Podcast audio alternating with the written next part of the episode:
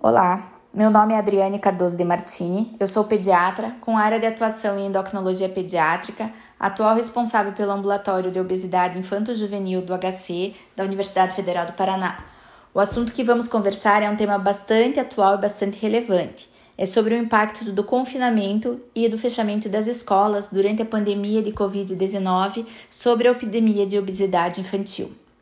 A obesidade, como todos sabem, é um problema de saúde pública global, reconhecida como uma epidemia desde 1997 pela Organização Mundial de Saúde.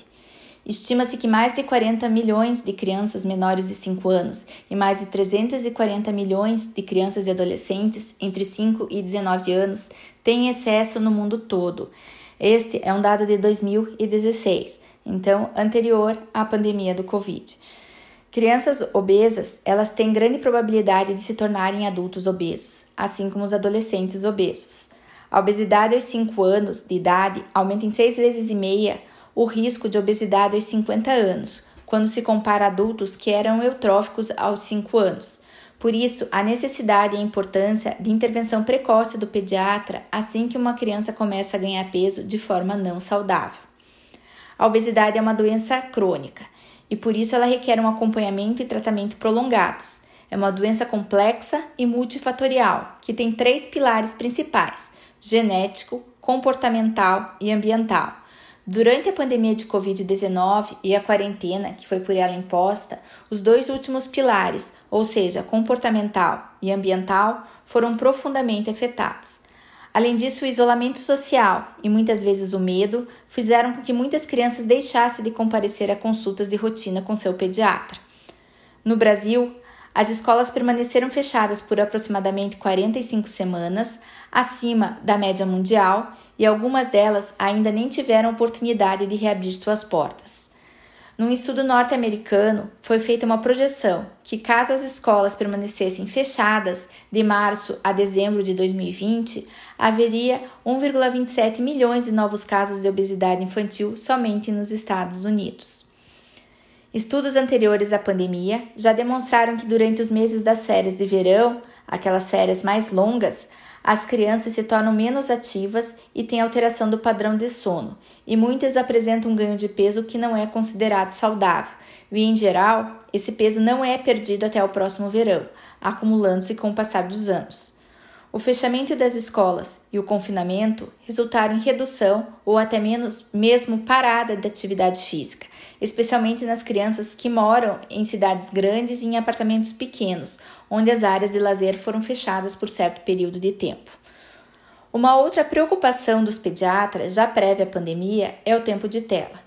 O tempo de tela ele aumentou em média 5 horas ao dia durante este período, apesar de não podermos desconsiderar o benefício para propostas educacionais e até mesmo para socialização com amigos e familiares.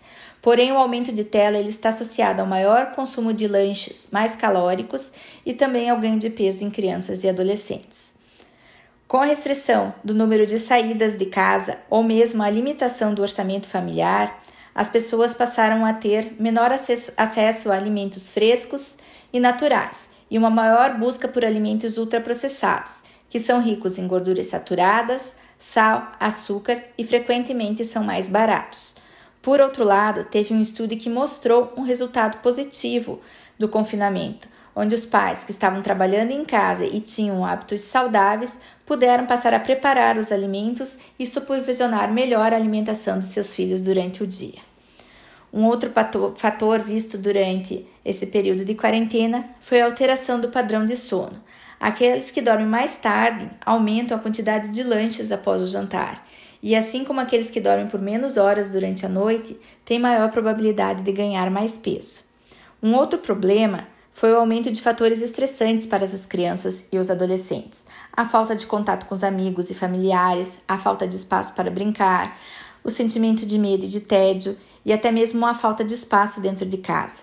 Isso pode promover o consumo maior de alimentos altamente calóricos e não saudáveis, como forma de conforto, as chamadas comfort food não necessariamente por sinais fisiológicos de fome, mas a chamada fome emocional. Crianças também foram mais expostas à violência, e estudos prévios já mostraram que maus tratos na infância estão associados a um risco quase duas vezes maior de desenvolver obesidade durante a vida.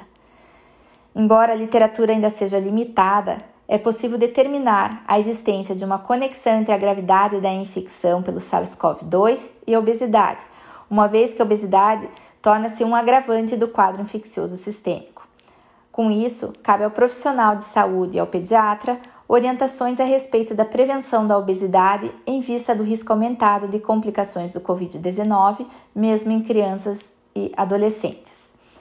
Enfim, as quarentenas elas podem ser necessárias como maneira de prevenção de doenças infecciosas como a Covid-19, mas há várias evidências de que a pandemia de Covid-19 irá agravar a epidemia de obesidade infantil, pela criação de um ambiente fortemente obesogênico.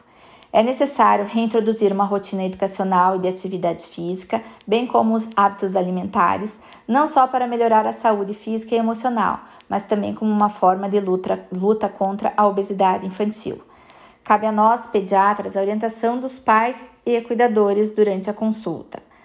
Orientar sobre a disponibilidade de alimentos em casa, sobre o consumo de alimentos naturais e frescos e diminuir o consumo de processados e evitar ultraprocessados.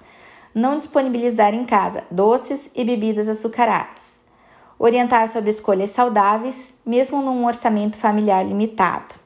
Fazer refeições à mesa, de preferência com toda a família.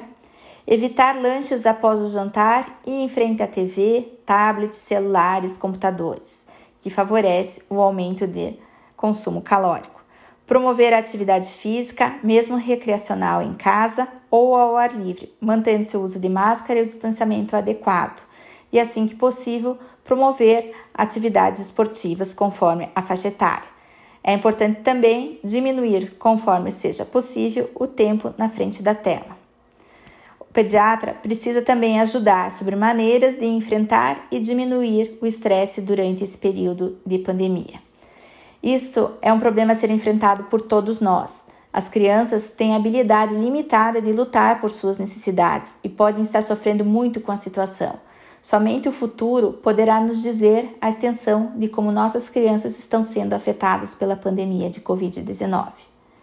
Queria agradecer o convite ficar à disposição para perguntas através do e-mail dra.adriane.yahoo.com.br e sugiro a leitura por todos do Manual de Alimentação do Ministério da Saúde. É uma cartilha que tem disponível para crianças até 2 anos e depois para crianças em fase pré-escolar e escolar. Obrigada!